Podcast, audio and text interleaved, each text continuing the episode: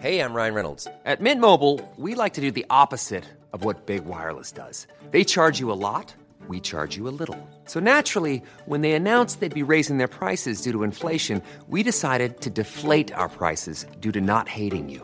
That's right. We're cutting the price of Mint Unlimited from $30 a month to just $15 a month. Give it a try at mintmobile.com slash switch. $45 upfront for three months plus taxes and fees. Promo rate for new customers for limited time. Unlimited more than 40 gigabytes per month. Slows. Full terms at mintmobile.com. Un enfant de 10 ans a été tué dans une fusillade à Nîmes. Ça s'est passé lundi soir dans un quartier populaire de la ville. L'enfant était dans une voiture avec son oncle qui a été blessé au moment des faits. Ils seraient tous les deux des victimes collatérales du trafic de stupéfiants. La canicule va se poursuivre dans les prochains jours. Météo France a placé 19 départements en vigilance rouge canicule. Les températures qui ont déjà frôlé les 43 degrés dans le sud de la France. Et pour faire face à ces fortes chaleurs, eh bien les mesures préventives se multiplient. En cette fin de mois d'août, le Covid fait son grand retour avec un nouveau variant baptisé Eris. Et pour y faire face, le ministre de la Santé Aurélien Rousseau invite les Français à reprendre le réflexe du masque. Et pour l'heure, les autorités de santé ne sont pas inquiètes mais restent tout de même très vigilantes. C'est en mars 2024 que les spectateurs français pourront découvrir le nouveau Blanche-Neige. Mais vous verrez que ce remake fait déjà parler de lui dans cette nouvelle adaptation du conte des frères Grimm. Les nains seront remplacés par des créatures et une héroïne féministe.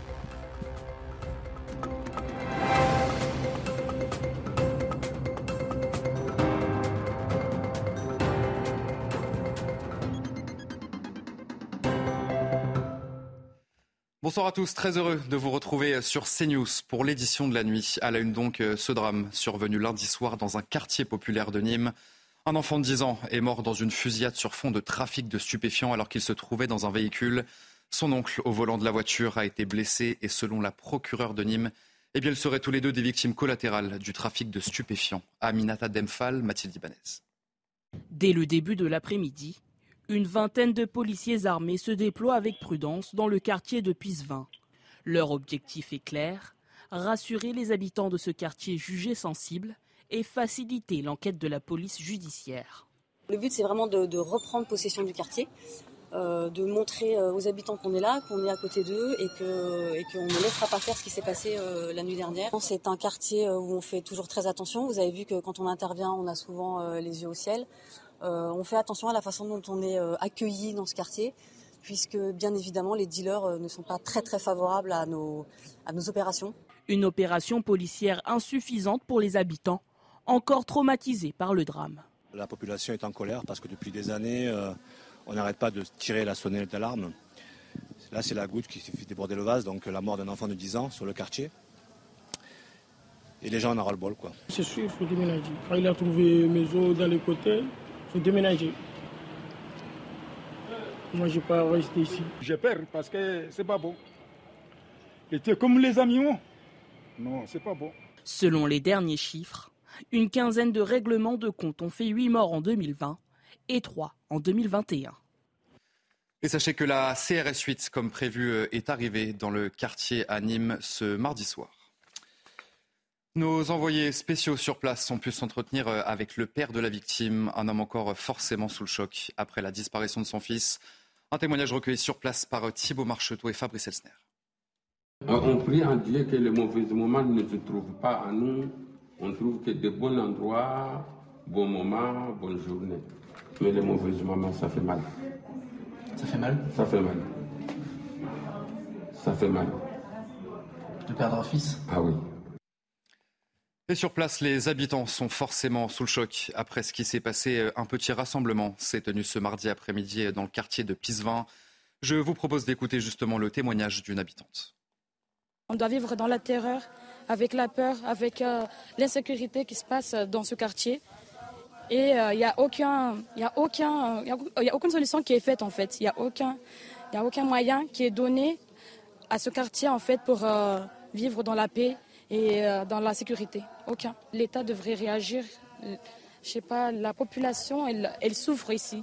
Malgré qu'il y, y, y a, des gens qui disent oui, euh, ça va, mais non, ça va pas. C'est compliqué. Je ne sais pas comment l'expliquer, mais on a besoin de plus de sécurité. Le quartier de Pisevin est régulièrement le théâtre d'événements violents. Des bandes rivales s'affrontent presque quotidiennement pour tenter de s'imposer justement dans le trafic de stupéfiants. Sachez que l'État a investi plus de 500 millions pour lutter contre ce fléau. Le récit de. Dans ce quartier de Pisevin à Nîmes, des bandes rivales se livrent à une guerre de territoire pour le contrôle du marché de la drogue. Le trafic de stupéfiants est un marché, est un marché très lucratif. Euh, certains points de deal sur Nîmes génèrent jusqu'à 25 000 euros de, recettes par jour. Euh, et, ce, marché, évidemment, euh, suscite des, convoitises. à chaque fois que nous intervenons, nous avons fait près d'une centaine d'opérations depuis le début de l'année sur, le Gard. ce sont des points de deal que nous démantelons et immédiatement, irrémédiablement, nous avons des équipes qui essayent de les reprendre. Le quartier de Pissevin est régulièrement le théâtre d'événements violents. Des tirs retentissent parfois en plein jour dans la rue et allongent la liste de morts. En juin dernier, la ville de Nîmes décide pour protéger ses agents de fermer la médiathèque de Pissevin, devenue une centrale d'achat de la drogue. Cette décision alerte au plus haut niveau de l'État et pousse le ministre de l'Intérieur à renforcer la présence policière dans la ville. Mais ces renforts ne dissuadent pas les dealers. Ils ne craignent ni la justice ni la police, parce que bien souvent aussi ils se disent qu'ils ne risquent pas grand-chose. Parce que sachez-le, nous interpellons beaucoup de monde et malheureusement, malheureusement, euh, la réponse euh, pénale n'est pas toujours à la hauteur de, ce que nous pourrions entre guillemets espérer légitimement au regard à la gravité euh, du, du trafic, de la violence et de tout ce que cela peut générer. Pour lutter contre les trafics sur le long terme, l'État et les collectivités ont mis en place en janvier dernier un vaste projet à plus de 500 millions d'euros afin de rénover Nîmes une des villes les plus pauvres de France. Cela ne vous a pas épargné. Il a fait très chaud ce mardi et ça va continuer dans les prochains jours. Météo France a placé 19 départements en vigilance rouge canicule et 39 départements ont également été placés en vigilance orange. Avec un pic de chaleur d'ailleurs attendu ce mercredi avec des températures qui ont déjà frôlé les 40 degrés dans le sud, les 43 degrés dans le sud de la France. Et pour faire face à ces fortes chaleurs, eh bien, les mesures préventives se multiplient. Et c'est le cas par exemple à Bourg-les-Valences, dans la Drôme, où des bouteilles d'eau sont distribuées. Là, euh, l'action de livrer des bouteilles d'eau, euh, donc on le conduit pour la deuxième année euh, consécutive. Et c'est vraiment, histoire d'aller voir les agents sur le terrain, je pense que c'est très important de pouvoir aussi rappeler quels sont les bons gestes, les premiers symptômes, voilà, d'avoir ce réflexe et ce rappel un peu en continu. Et nous, on appelle depuis juin les personnes pour leur rappeler que la chaleur arrive, qu'il faut faire attention, qu'il faut bien boire. Voilà, on remet tout ça en question. La seule chose que nous implique la vigilance rouge, c'est d'ouvrir les salles climatisées sur la commune. Et même en altitude, il est difficile d'échapper à la chaleur. La région du Mont Blanc est elle aussi touchée par cette canicule, à tel point que la préfecture de Haute-Savoie a appelé les alpinistes à la prudence et les invite à reporter leur ascension. Et en cause, eh bien, le risque élevé de chute de pierre lié justement à ces fortes chaleurs. Le récit d'Ounia Autrefois refuge pour les vacanciers en quête de fraîcheur, le Mont Blanc connaît cet été des températures qui atteignent des sommets. Dernier exemple en date, ce lundi, où l'on a enregistré entre 10 et 11 degrés à l'aiguille du Midi, à 3842 mètres d'altitude. Une surprise pour de nombreux touristes. On s'attendait à plus de froid dans la montagne, c'est sûr. J'ai pas l'impression d'être à 3000 mètres d'altitude. En fait, on se rend compte que euh, on pourrait enlever nos gilets et en effet être euh, sans vêtements euh, chauds. c'est vrai que oui, c'est un peu inquiétant. Malgré la canicule, les visiteurs restent toujours très nombreux à Chamonix, une destination estivale très prisée des vacanciers. On a une très forte fréquentation estivale sur la période des vacances scolaires notamment en montagne qui date euh, voilà, d'un certain nombre d'années. C'est pas nouveau. On a beaucoup de monde qui viennent rechercher, euh, notamment évidemment euh, en altitude, de la fraîcheur. Donc à date, non, on ne peut pas dire que nos statistiques sont vraiment en lien entre la canicule et la fréquentation. En cette période de forte chaleur, la préfecture a appelé les alpinistes à la prudence et leur conseille de reporter leur ascension, notamment en raison du risque de chute de pierres liées aux températures élevées. Dans le reste de l'actualité, nouvelle vague d'incendies en Grèce. Près de 20 victimes sont euh, à déplorer en seulement deux jours. Au nord-ouest d'Athènes, les autorités ont ordonné l'évacuation du quartier euh, d'Ano Liossa, où les flammes s'approchent dangereusement des habitations. Les précisions de notre correspondant sur place, François-Xavier Freland. C'est un scénario euh, catastrophe qui est à nouveau en train de se dérouler euh, en Grèce actuellement, puisque un nouveau feu sévit désormais euh, du côté d'Athènes, dans la banlieue, obligeant les autorités eh à évacuer des milliers d'habitants d'une zone. Mais c'est surtout au nord-est où je me trouve, très exactement à côté d'Alexandro Pouli, que les principaux incendies sévissent. Ce que je peux vous dire, c'est que des moyens importants ont été envoyés sur place, plus de 200 pompiers et notamment des renforts français, une vingtaine de pompiers sont sur place pour bien comprendre l'étendue de cette tragédie totalement incontrôlée. Eh un hôpital entièrement a été transféré. Ce sont des dizaines de nourrissons qui ont été notamment transférés vers les hôpitaux de Kavala par bateau la nuit dernière. Donc vous voyez un scénario catastrophe qui se répète puisque, souvenez-vous, en juillet dernier, eh la Grèce avait dû faire front à de gigantesques incendies, notamment euh, du côté d'Athènes, mais aussi de Rhodes. Cette fois, c'est le nord-est qui est euh, principalement euh, touché. Et évidemment, on est très inquiet ici, alors que pour l'instant, après cinq jours de lutte contre le feu, eh les incendies ne sont toujours pas maîtrisés. À l'approche de la rentrée scolaire, Gabriel Attal était à Dijon ce mardi. Le ministre de l'Éducation s'est rendu dans une école visée lors des émeutes. Il a visité les parties du bâtiment endommagées et rencontré les équipes pédagogiques. Le ministre qui s'est d'ailleurs exprimé sur place. Le premier message que je veux passer, c'est saluer le travail absolument titanesque qui a été réalisé dans les communes concernées depuis le mois de juillet.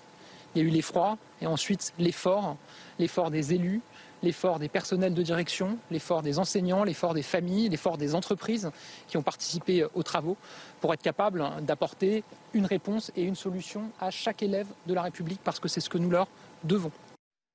Je vous le disais dans les titres de ce journal, en cette fin de mois d'août, le Covid fait son grand retour en France avec un nouveau variant baptisé Eris. Et pour y faire face, le ministre de la Santé Aurélien Rousseau invite les Français à reprendre le réflexe du masque mais sont-ils prêts réellement à le faire Aminata Demphal et Mathilde Couvillard-Flandre.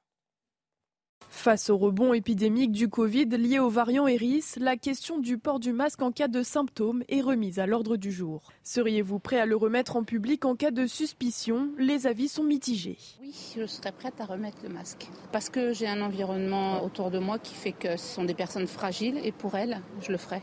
Avec tout ce qui s'est passé, j'ai l'impression qu'on porte le masque ou non, ça ne va pas changer grand-chose finalement. C'est un peu embêtant, mais bon, euh, on préférerait pas l'avoir. Mais s'il faut le mettre, il faut le mettre. Pour ce médecin, pas d'urgence concernant le port du masque, sauf dans certains cas. Je pense qu'il faut dire aux gens de ne pas paniquer. Le virus circule, mais il circule euh, de façon modérée. Les personnes, dès qu'elles sont enrhumées, qu'elles ont un peu de diarrhée, ce serait bien que bon, elles portent le masque, qu'elles euh, et qu'elles se lavent régulièrement les mains. Puis euh, les personnes fragiles, quand elles sont dans les transports, euh, du genre métro ou bus euh, ou bateau, qui, qui le masque et qu'elles soient un peu prudentes. Pour l'heure, les autorités de santé ne sont pas inquiètes mais restent tout de même vigilantes. Une nouvelle campagne de vaccination doit être lancée à l'automne pour les personnes les plus à risque. Les vacances, c'est malheureusement bientôt fini et certains ont déjà la rentrée en tête. Les stages de révision ont d'ailleurs le vent en poupe. Ils permettent de réviser et d'anticiper le programme de la nouvelle année. Le reportage à Paris avec Aminat Adem, Sacha Robin et Mathilde Covillard-Flandre. Bah, allez-y, vous pouvez rentrer. Dans ce lycée parisien, les couloirs débordent d'élèves motivés à rejoindre des cours de soutien scolaire quelques semaines avant la rentrée. Mettez-vous à l'aise. Ces classes ouvertes pendant l'été accueillent tout type de profils. On a euh, les élèves qui ont accumulé quelques lacunes, quelques retards et qui veulent réviser et revenir au niveau pour la rentrée. Et puis on a des, élèves qui sont déjà bons, voire très bons, et qui visent l'excellence, et là qui veulent passer euh, bah, de 15-16 à 19 sur 20 et euh, viser les meilleures écoles après le lycée. Zachary veut mettre toutes les chances de son côté et entamer sereinement sa rentrée en première. Ce qui est bien ici, c'est qu'on on peut poser autant de questions qu'on veut. Enfin, les profs, ils ont le temps de nous répondre comme on est en petite quantité. Alors qu'à l'école, bah, si on veut poser une question à un prof, il nous répondra peut-être à la fin de l'heure. Des petits groupes de soutien pour un accompagnement plus personnalisé, une formule séduisante pour ses parents d'élèves. Après euh, quasiment deux mois de, vacances, euh, peut-être un peu de mal à, se remettre dans le bain, donc euh, revoir un petit peu le programme de l'année dernière et qu'elle reparte euh, mieux euh, pour l'année qui arrive. Plus on, en apprend, mieux on, est armé face à, face à la concurrence et face euh, à ce programme qui est un peu particulier, un peu compliqué. Pour les cours Legendre, les stages de pré-rentrée sont en augmentation de 20% par rapport à l'année dernière. Et justement, à l'approche de la rentrée, il est l'heure pour les parents de préparer leur enfant à reprendre le rythme et notamment forcément de se coucher tôt. Alors comment les familles s'organisent-elles à l'approche de cette nouvelle rentrée scolaire? Le reportage à Pornichet signé Mickaël Chaillot. Une eau à 20 degrés, un soleil radieux, difficile dans ces conditions de se projeter vers la rentrée scolaire. Les parties de Molki s'enchaînent pour cette famille réunie le temps des vacances à Pornichet. Septembre est encore très loin. Mine de rien, on reste quand même en vacances un peu jusqu'au bout. De toute façon, c'est difficile de les faire euh, se coucher plus tôt à partir de 15 ans. Enfin, 15 ans, ma fille a 17 ans. Euh, jusqu'au dernier jour, ils sont en vacances. Donc c'est plutôt le jour de la rentrée, ben on est crevé parce qu'il faut se lever tôt. À chacun sa méthode. Pour certains parents, les enfants doivent garder le rythme, y compris en juillet. Nous les décalons pas complètement pendant les vacances. Euh, donc du coup, ils se couchent pas plus tard que 22 heures et ils s'endorment pas après 23 heures le soir. Pour ce naturopathe, accorder le rythme biologique de l'enfant à celui de l'école doit se faire en douceur et sans contrainte. On peut s'y prendre euh, au moins une semaine à 10 jours avant la rentrée. Euh, et progressivement, 5-10 euh, minutes tous les soirs, un peu plus tôt. Et ils vont reprendre le rythme sans problème pour, pour se coucher, dans l'idéal, entre 20h30 et 21h30. La mélatonine, naturellement, se déclenche autour de 21h. La mélatonine, c'est l'hormone du sommeil. Sur la côte atlantique, l'été digne de ce nom qui n'est arrivé qu'à la mi-août risque de rendre encore plus amère la rentrée des écoliers en septembre. Et juste avant votre journal des sports, une nouvelle version de Blanche-Neige et les Sept Nains fait polémique. Dans cette nouvelle adaptation du conte des frères Grimm, eh bien, les nains seront remplacés par des créatures et une héroïne féministe. Sachez que dans un entretien accordé à un média britannique, le fils du réalisateur du premier Blanche-Neige sorti en 1937 a vivement critiqué cette nouvelle version. Les détails avec notre correspondant à Los Angeles, Ramzi Malouki. Pas de prince charmant, non. Les sept nains remplacés par des créatures magiques et une Blanche-Neige hispanique qui sera féministe. La nouvelle adaptation du classique de Disney n'en finit pas avec les polémiques au point de faire réagir le fils du réalisateur du film original, le dessin animé, sorti en 1937. David Hand, c'est son nom estime qu'on ne devrait pas réécrire un classique. Ce serait, dit-il, insultant à la fois pour son père et pour Walt Disney. Réécrire, tout est dans ce mot, car Disney, on le sait, puise depuis des années maintenant dans, dans son catalogue d'animation pour en faire des films tournés en prise de vue réelle. Disney qui essaye à chaque fois de cibler large, le plus large possible, quitte, encore une fois, à réécrire des contes de fées que nous connaissons tous, en apportant une touche, certains diront, woke. On l'a vu récemment avec euh, La Petite Sirène, jouée par une actrice afro-américaine, un film qui a eu un énorme succès, malgré là aussi beaucoup de polémiques. Disney qui compte justement sur un succès de sa Blanche-Neige latina.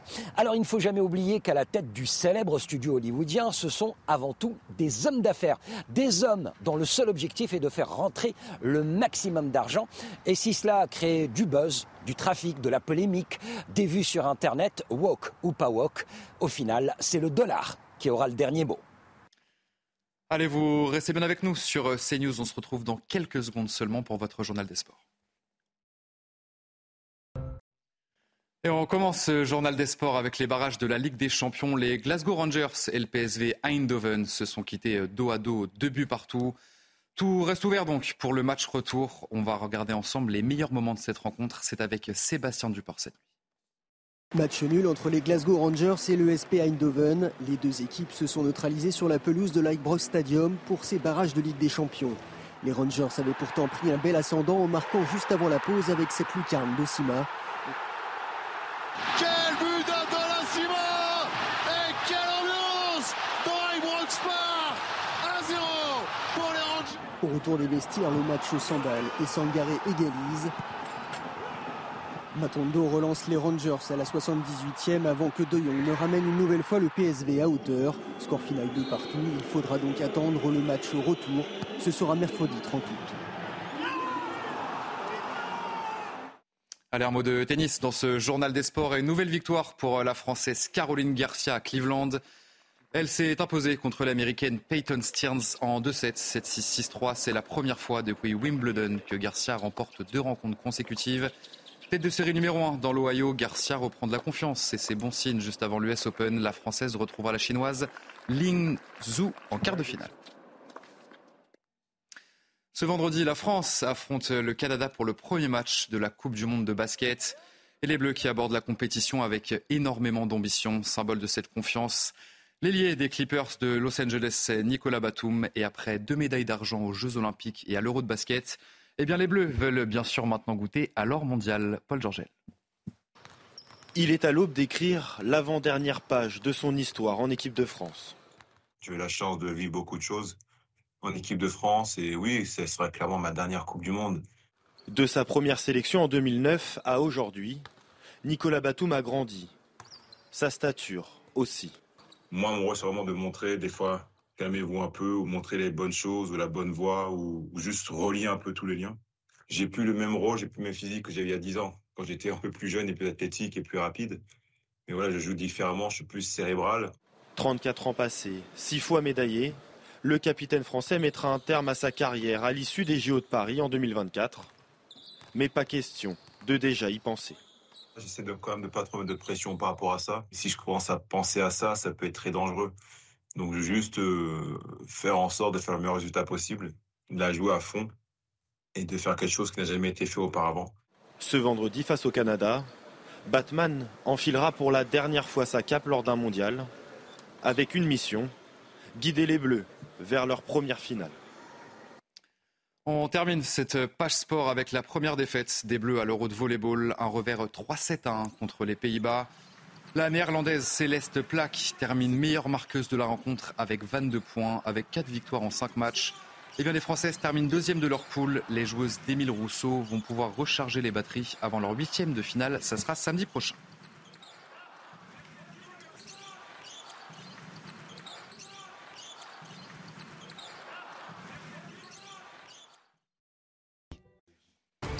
Allez, vous euh, restez bien avec nous sur CNews. On se retrouve dans un instant pour un prochain journal. Un enfant de 10 ans a été tué dans une fusillade à Nîmes. Ça s'est passé lundi soir dans un quartier populaire de la ville. L'enfant était dans une voiture avec son oncle qui a été blessé au moment des faits. Ils seraient tous les deux des victimes collatérales du trafic de stupéfiants. Sachez que la CRS 8 est arrivée euh, sur les lieux du drame ce mardi soir. On en parle dans un instant. Vous restez bien avec nous sur CNews. Bonne nuit.